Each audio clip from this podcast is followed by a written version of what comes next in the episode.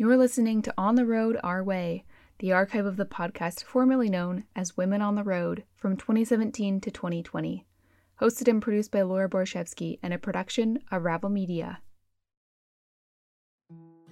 We're excited to announce a new sponsor that will be partnering with this spring and summer because they're so aligned with the stories we choose to tell Merrell. In fact, we've already featured some of Merrell's ambassadors on past episodes of the show women like Nicole Brown and Kata and Ramos and love all that Merrell does to encourage everyone to get out there and do what they love most. Merrell believes there isn't just one way to get where we're going, and as travelers who are drawn to new destinations by the outdoor journeys that await, that's something we can completely relate to, especially when it comes to seeking out new trails. Over the course of this summer, we'll be partnering with Merrell to share stories about journeys and how the trail isn't just the destination you aim for when you get in the car, but a crucial part of the journey itself. Because everyone's path on the trail is a little different, and like Merrell, we've always been curious to know the unique reasons you're getting out there and what you find for yourself once you do. Stay tuned for later in this episode when I share my experience with my first pair of Merrell shoes and why I got them for my time traveling on the road. To learn more, visit Merrell.com. Also, this episode contains in depth stories and first person insights on eating disorders and eating disorder rehabilitation. Just wanted to give you a heads up before we jump in.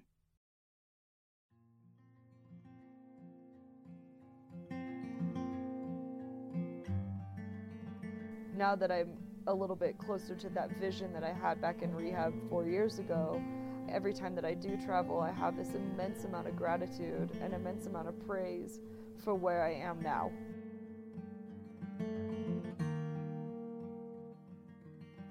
I'm Laura Hughes, and you're listening to Women on the Road, a podcast to bring you closer to some of the honest experiences that life on the road has to offer from the perspective of women who've lived it firsthand. A lot of us associate travel with finding healing, and for good reason. Whether it's an escape, a shift in perspective, getting outdoors, or being exposed to something new, travel is, literally, a common vehicle for those looking to disconnect, reflect, and recover. But that's the version of recovery and travel that's tied up neatly with a bow. The reality is that, in the face of grief, trauma, or in Lindsay Hall's case, an eating disorder, there's usually a lot of healing that needs to happen first before travel is even an option. You heard Lindsay's voice at the top of this episode. She's an extremely talented and honest writer, which is something we were immediately drawn to. If you look through her blog or social media, it's easy to see that Lindsay writes a lot about recovery, as well as the eating disorder she's been living with since her early adulthood. You'll see too that she loves a good road trip, a soak in some hot springs, or a simple weekend getaway. She even has plans of getting a van sometime this year and converting it with her partner for a project you'll hear about later on. I learned so much from listening to Lindsay share her unfiltered thoughts on recovery. But the biggest takeaway I had is that there are so many ways we are privileged to travel, beyond what we probably see or know on a daily basis.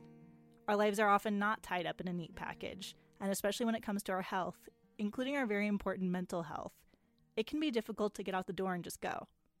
And also, while the road to recovery can sometimes be found on an actual road, it's a fairly romantic notion that it's that simple. There's usually a lot of work that needs to happen first. But that's the thing about travel, it can be a big motivator. To get things started, here's Lindsay on her recent transition to remote work, which is one big step in her ultimate plan of hitting the road full time for a bit. I started my new remote job in January, and so I'm full time remote as of now. And then promptly after I started it, I had to be in New York for business for three weeks, and then I'm going back to Texas on Friday for two weeks. So in the actual van life traveling, I'm still just saving money for it because I'm going to be gone again for pretty much the entire month of March.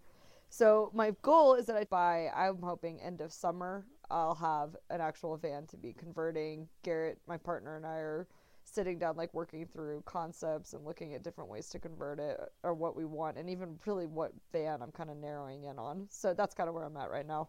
Yeah, that's exciting. And just so we can get a little bit of context, what is your trade that you've taken from an office gig to something that's remote? I always say that I have like two careers. I have a nine to five in a, at a PR agency, and I kind of think in this day and age, a lot of like creative work, whether you're in the marketing industry or the uh, public relations industry, you can find a lot more remote type positions for that. It's really drifting that way since so much of my work is actually just online on the computer and every now and then a client call or calling like a news desk or etc. But I do that nine to five, and then of course I have my eating disorder recovery blog that I started four and a half years ago called I haven't shaved in six weeks.com. I love the name of that. What's the origin, if you don't mind my asking, of the URL? Yeah, uh, of course. I, uh, again, never thought that I would be saying that out loud all over the world, but this is where I'm at, and so I just embrace it now. But it started from I went to treatment for an eating disorder in 2013 to 2014, and right before I went, I was sitting there looking for resources online, trying to figure out like what the hell I was getting myself into.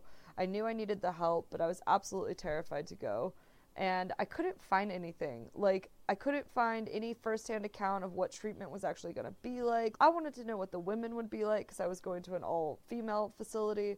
I wanted to know what the food was going to be like. I wanted to know what the structured activity, you know, just a general timeline of what it's like to be in there. It's scary when you have no background. And I couldn't find anything, so I promised myself that when I got out, I would start to write about it. And so, one of the first things that I recognized signing into this 24 7 treatment program was that you couldn't shave. And of course, I didn't think about it at the time, but you can't have razors in there because of self harm, and other women might struggle with self harm. And so that's where the origin of I haven't shaved in six weeks because I was in residential treatment for six weeks before I went to outpatient, hence the blog.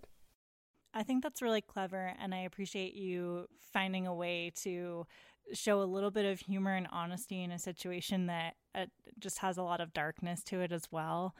I'm wondering how comfortable you are with sharing a little bit about your background with your journey regarding mental health and eating disorders and anything you want to share about that to give some context. I'd love to hear. So I really started this blog to be to be open about the entire journey and I didn't know where it would lead and all it's led to over the last four and a half years is really just me being more transparent and as authentic as I know how to be in a day because I think authenticity is something that kind of changes sometimes because our perspectives change right? But here's what I always say is that I am no different than most women that start off having an eating disorder. I am kind of the stigma encapsulated which is frustrating at times but I grew up in a community. I was from the South. I grew up in a really conservative family. I went to private school. So it was just kind of the way I was around this. And beauty was everything, being thin was everything. When I was a little kid, I remember hearing my mother and her friends talk about their diets and about being thin and just, you know, the diet talk. It was so prevalent. And so by the time that I was 12 or 13, my friends were talking about it. And for me, I had always been a smaller child and that was kind of my identity is that people had always said something to me about how short I was or about how tiny I was. So like if you line the class up tallest to shortest, I was always the shortest. So I think that there was a part of me as a child that really thought that that was my identity. I wasn't the prettiest, I wasn't the smartest, I wasn't the most athletic, but I was the tiniest. So as I went into high school and started to hit puberty as everybody does, I really struggled with coming to terms with no longer being that identity or no longer looking that way. And what I always like to say is like, people have no problem commenting on your body if you're in a thin body or a smaller body. They feel like it's like their right to say something. So people would always be like, "Oh, you're finally filling out. Oh, you're finally looking different." And so there was like this point in high school where I realized like I don't know who I am without being this thinner or, or or short person. And so i would say that like my eating disorder tendencies really started around then. And at the time you know nobody starts off in an eating disorder knowing it's an eating disorder and nobody starts having an eating disorder like going full fledged it's just like a drug addiction right? Or like alcohol addiction. It's like you try it and then you add a little bit more and then you start like climbing into the cycle a little bit by little bit. And so by the time i was 18 going to college i was definitely starting to like take note of calories. I was you know cutting out certain food groups. I was being very like diligent and a little bit obsessive about food but it wasn't full-fledged yet. And then when i turned 18 my best friend died.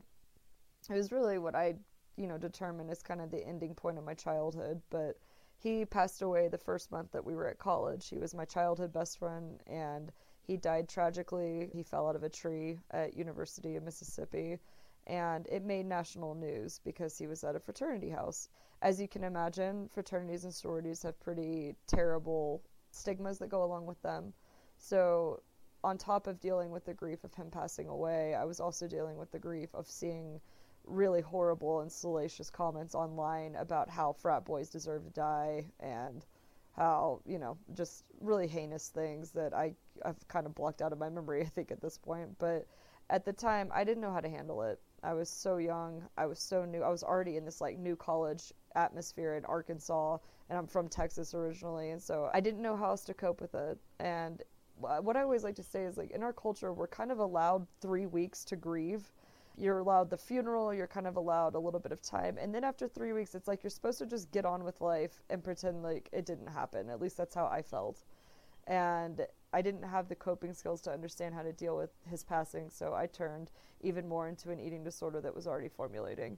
So between like 18 to 22 is when I say like it really started to get worse and worse college life is really prime picking for eating disorders. I lived with a lot of women that had disordered eating, if not eating disorders. You know, we would drink alcohol and not eat. That just became kind of like a cultural norm. And I think it still is. It's something that we now refer to as drunkorexia.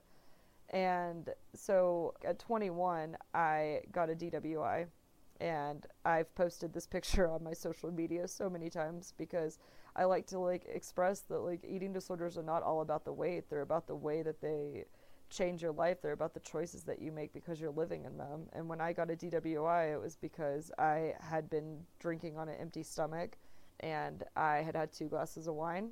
You know, I didn't think that I was over the legal limit and I was arrested.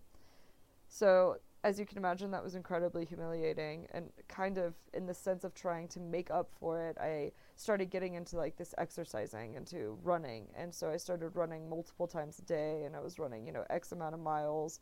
And I started to lose weight, and I really wanted everyone to think that I had gotten my life back under control. And of course, in our culture, we have this like ridiculous stereotype that if you're fit and you eat clean, somehow you have your life together more so than someone else. And so th- I really dived into that for that last year of college. And following that, I moved to Europe because, of course, I think this is what a lot of people feel like is like you get an eating disorder and you keep moving because you're trying to like move locations for something to change you.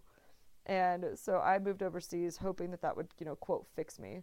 And I lived in Spain for a year. I met a woman over there that I fell in love with, and that was my first experience with dating a woman as well. So I was really struggling not only with an eating disorder, but also with who am I as a person, because it really altered the view that I had of my life and of myself.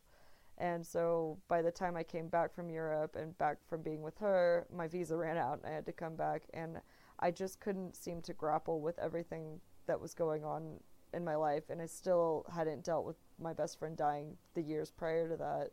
And so at 24, I moved to New York and I lasted about six months again, thinking that would change me. And I lasted about six months, and then I, uh, my parents got a call from a couple of my friends. At that point, I was so far in the cycle, it was hard to even envision my life without it. It was all I did. It was all I could think about. I lost a job over it, and while I was in New York, because I just couldn't be a functional adult. It felt like, and so my friends called my parents, and as soon as my parents like really caught on to it, then they stepped in, and I'm always really grateful that they did because I don't know that I ever would have felt, you know, quote sick enough, which is a huge issue in eating disorders, to have sought help myself. Wow, thank you so much for sharing that. I'm amazed at the journey that you've gone on. Just, you know, in general, you never know what's going on with somebody on the outside. And one of the things that's really brought me to your work was your work itself, your writing, especially your really honest, beautiful writing about your journey and insights that you have about the general journey of mental health and eating disorders and the insights that you've gleaned from them with your personal experiences. And I'm curious to know at what point did you start taking your writing and using writing as an outlet for that and creating the platform that you have now? That's a good question. Thank you. I think writing was always part of my intricate fabric. I was writing by the time I was five years old. And so I let go of it when I was in my eating disorder, as I think you do, because you get so wrapped up in living in the eating disorder cycle, again, as I call it, where you're like restricting for a week and then you're binge eating for a couple days, then you're purging because you binged. I mean, it's just like this excessive cycle of going from one behavior to another. Because most people, I think, like to think that eating disorders are like one thing, like you're only anorexic or you're only a binge eater, but that is just not the case at all for most. Most of us live in this hamster wheel and so I had really given up writing for a long time. And so when I started writing again, and it was about this eating disorder and about being in, in rehab, I wanted to talk about the women. I really wanted to focus on these beautiful women that I had met in there because they were all normal. I mean, yes, we had eating disorders, but they were all functional adults. Some were, you know, little girls. There was a 13 year old in there, and then there was like a 55 year old woman in there. And so I wanted to like capture their essence so that other people could maybe have more insight into what it's like in there and that it's it's really a place of healing if you allow it to be. And so, yeah, writing came naturally for me once I started writing about these women and once I started getting this feedback and started having this community around the writing, it really has now become to me one of the biggest reasons I've stayed in recovery instead of slipping back in is that I've built this community around this blog and honestly around being open and transparent because once you once you own your own story, once you take it back and it's yours, uh, you you, you kind of own it and then you're able to own other pieces of your life and that's what I have found to be very magical about writing. Yeah, I like the way that you talk about that and the act of being in recovery as a community aspect and it's interesting too because I think when we talk a lot about travel. A lot of people talk about travel in the vein of finding healing. And while that's really true, it's also interesting to hear you talking about how while you were still in the depths of your eating disorder, you were still traveling. And so I guess I wonder what is your relationship with travel, you know, and how does that interact with your eating disorder? How does that all interact for you and how does that play out? Do you find healing in travel? Is it also complicated because you're still in recovery? What does that look like? Yeah, thank you. I love this question because part of the reason I want to do van life and part of the reason I want to do this recovery on the road series is almost because I live with the constant regret that I lived, you know, I lived in this beautiful city in Spain, Sevilla, for a year. And then I lived in Manchester, England with this woman that I loved at the time. And in that year and a half that I was over there, I spent so little time traveling because I was too scared to leave the gym. Like, Instead, I spent like half my life in Seville, Spain, in this like dusty 500 square foot gym. And I regret that. And, and I think it's that regret that has pushed me into looking at travel differently now because I feel much more free and able to do it and not be worried about, you know, what I'm eating on the road or whether or not my gym schedule is going to get messed up or eating things without knowing the calorie count. And so travel has been it's a double-edged sword right? Because i love to travel now and i need it to like fill my soul really. Like i need it to feel like i'm alive is to feel like i can travel. But at the same time i constantly know that i'm going to be put in discomfort a bit because no matter how far you are in in the recovery cycle i think travel can really throw off your recovery at times if you're not careful and aware and really like trying to take notice of like hey how am i feeling? Because it can be kind of overwhelming to be on the road or be in hotels or just not in your safe space basically and not know what you're going to eat for dinner or maybe not have like accessibility to a kitchen depending on where you are when you travel. So i found that travel's been like both it has this healing power for me but at the same time it's also something that i have to constantly challenge myself with too yeah, it's interesting to hear you explain it that way because it almost sounds like because travel brings up some of these additional challenges, you're almost confronted with them and then you need to find a way to move through them and move past them and go forward because otherwise you are just going to be stuck and not travel or travel in a really limited way and you know that in itself also brings you to another level of healing is what I'm hearing in that. Yeah, because when you travel, like at least for me, I feel alive and I feel like part of the vision for my recovery was this idea of traveling without the fear of food or the fear of not having a gym. And now that I'm a little bit closer to that vision that I had back in rehab 4 years ago, every time that I do travel, I have this immense amount of gratitude and immense amount of praise for where I am now. and for what I really wanted out of it because I feel like life is so short, right? I mean, it's like you have this one life and I want to see everything in it that I can. And travel reminds me of that every time. What's one of your most meaningful trips that you've been on since coming out of rehab? Probably when I went back to England recently, about a year ago. I went back and did a solo travel all around England and Wales. And I think I've always loved England. Some people make fun of the weather or they're not like too keen on it, but I, I love British culture. I just find it jives with me. And so it was really nice to go back because I met up with a lot of my friends that I had in Spain. And I think that there was something healing about seeing them again and them seeing me in a different state than I was in when we all lived together, when we were all friends. And it almost felt like there was this healing that came in for me to get to see them again and actually be present with them because I feel like I met these wonderful women when I lived in Spain and that instead of appreciating them and valuing them and really looking at them and asking myself like who are these women as people and how can I be a friend to them I wasn't really present that year that I lived there. So that off the top of my head is is one of my favorite trips. We'll hear more from Lindsay after this Merrell exists to give you all you really need to discover the simple yet profound power of the trail. They believe the trail is for everybody and everybody. Merrell's goal is to provide thoughtfully designed, rigorously tested products that overdeliver on performance, versatility, and durability. Because when you've got air in your lungs and good shoes on your feet, you've got everything you need. I bought my first pair of Merrell shoes from a local store in Colorado two summers ago while I was living on the road full time. I got them because I was going to be going on a lot of different trails that year, around the country in my van, and when I put them on, I could see them taking me anywhere. And they did. These shoes are well worn now, with memories of my first trail runs at the foot of the Rockies, through the back roads of the Mojave Desert, and even on a day hike into the Grand Canyon and back. Not all the times I hit the trail were easy, but I look at those shoes and know I still have more miles to trek. And if I put myself in front of any challenge, I can meet it. Stay tuned for more stories with Merrell this summer. And to learn more in the meantime, visit Merrell.com. That's M E R R E L L.com. I think there's actually quite a few people out there that want to write about eating disorders, but they don't want to write about it as candidly as maybe I try to do. We're back with Lindsay. And I just asked her what she thought about my statement that not many people out there share as openly as she does when it comes to personal experiences of eating disorders. I wanted to know if there were others out there who talk about the details nobody wants to hear, and if not, why she thinks that might be.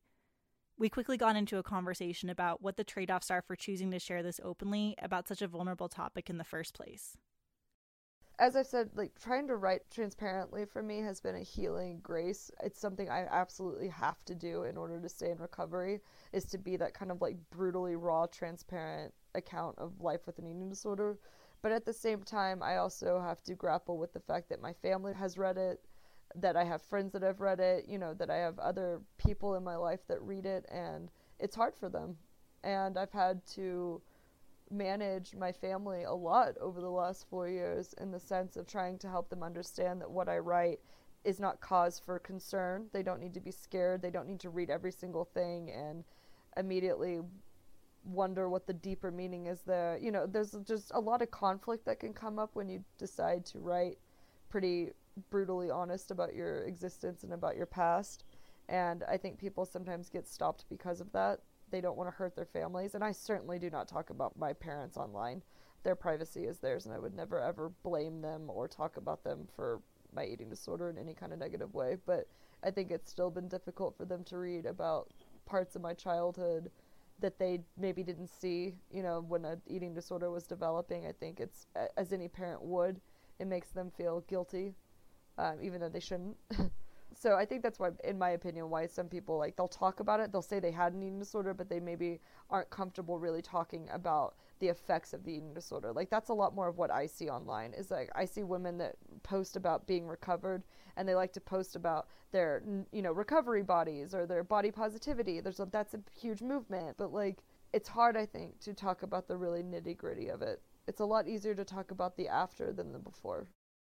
That makes sense. I think with a lot of stuff, especially what comes out online, we just usually end up skipping to the part where it all makes sense and we can reflect back on it instead of saying, This is what's going on right now and it's hard and I don't have any answers, but I just wanted to share where I'm at because I'm sure other people are there too. It's uncomfortable.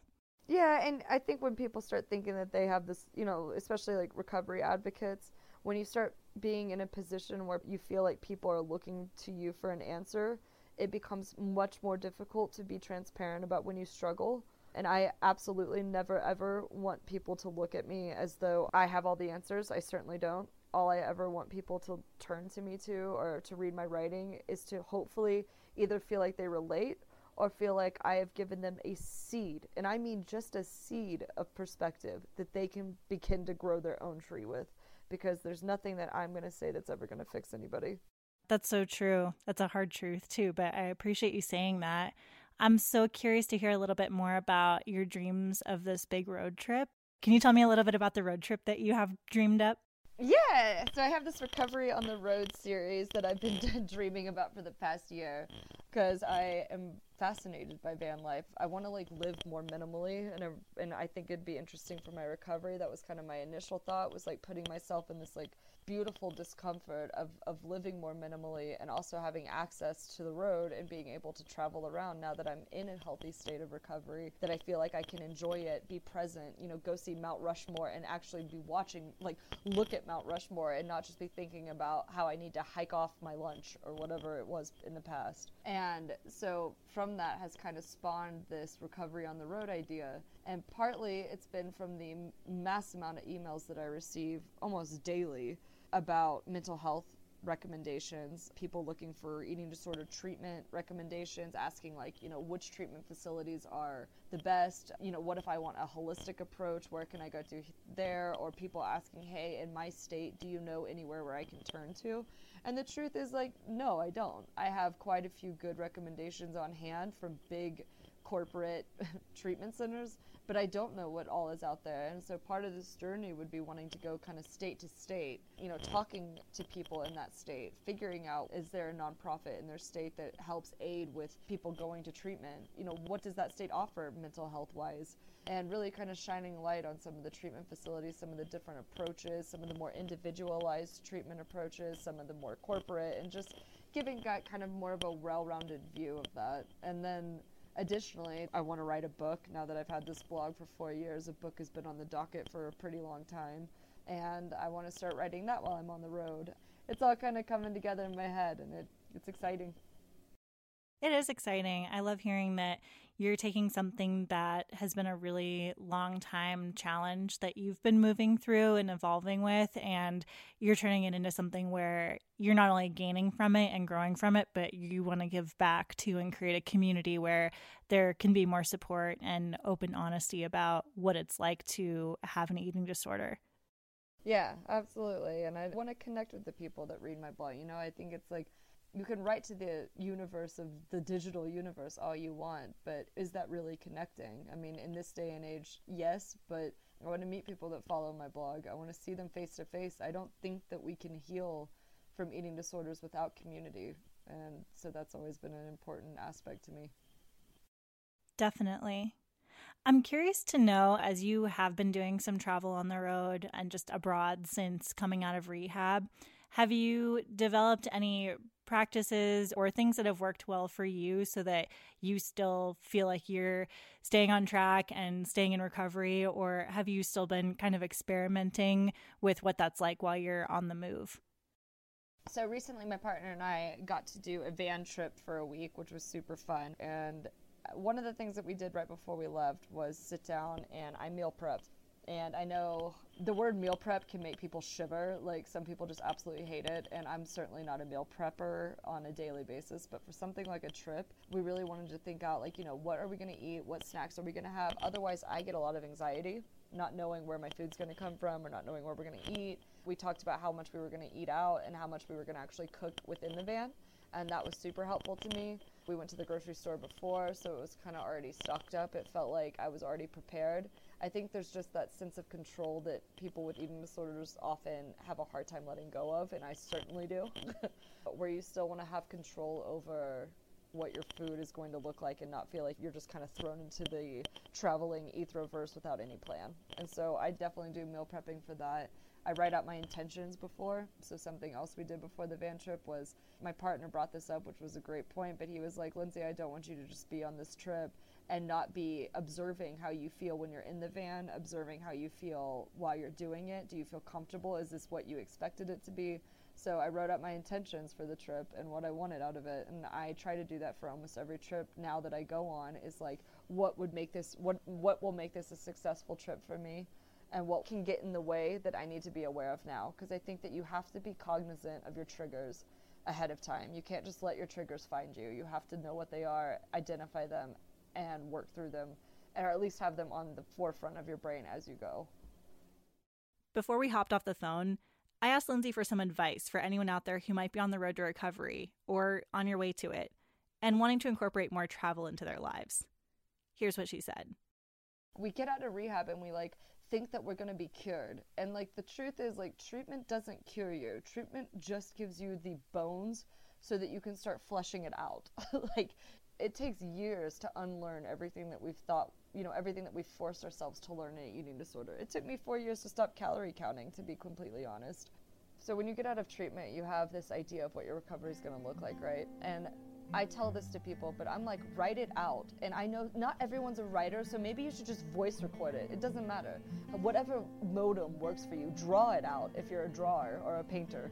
But like, I wrote out a scene of my recovery, and I did this a lot throughout my treatment days of writing out what recovery looked like to me and what I was doing in it. And a lot of the times, what I was doing in my recovery was traveling, right? And I was literally writing out like scenes, like the most minute scenes of like sitting on an airplane and just being comfortable staring out the window and not being concerned about when I was gonna eat or how I was gonna eat. Writing out the intention, I suppose, of your life and when you're traveling, keeping that with you and going back to it, reread it because when you're traveling, it's a privilege. It is an absolute privilege to be able to travel. And when you can see something new, don't you want to be there to really like absorb it and really be present with it? And so if you have to write it out every morning, what you want out of that day, what you want out of that travel day, write it out or voice it out or draw it out. It doesn't matter but you've got to keep that perspective in mind, in my opinion. And I have to do that all the time. Otherwise, I get wrapped up in it, and before I know it, the travel's over, and I've missed it. And I don't want to miss any more in my life.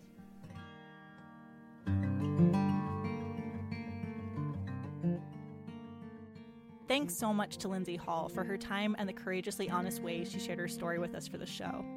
If you'd like to read Lindsay's writing and see more of her travels, you can find her at Lindsay Hall Writes on Instagram and through her blog, I haven't shaved in six weeks.com. We'll also link other resources in our show notes for those who are looking to learn more on eating disorders and recovery. We'll see you next week, but in the meantime, you can find us on social media.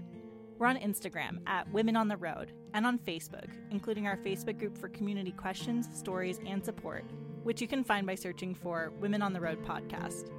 Also, if you want to support the show, we'd love for you to leave a review on Apple Podcasts or wherever you listen.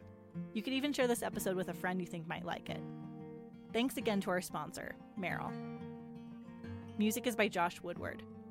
This episode was edited by me with support from Gail Straub. Women on the Road is a production of Ravel Creative. Until next time, we'll see you out there.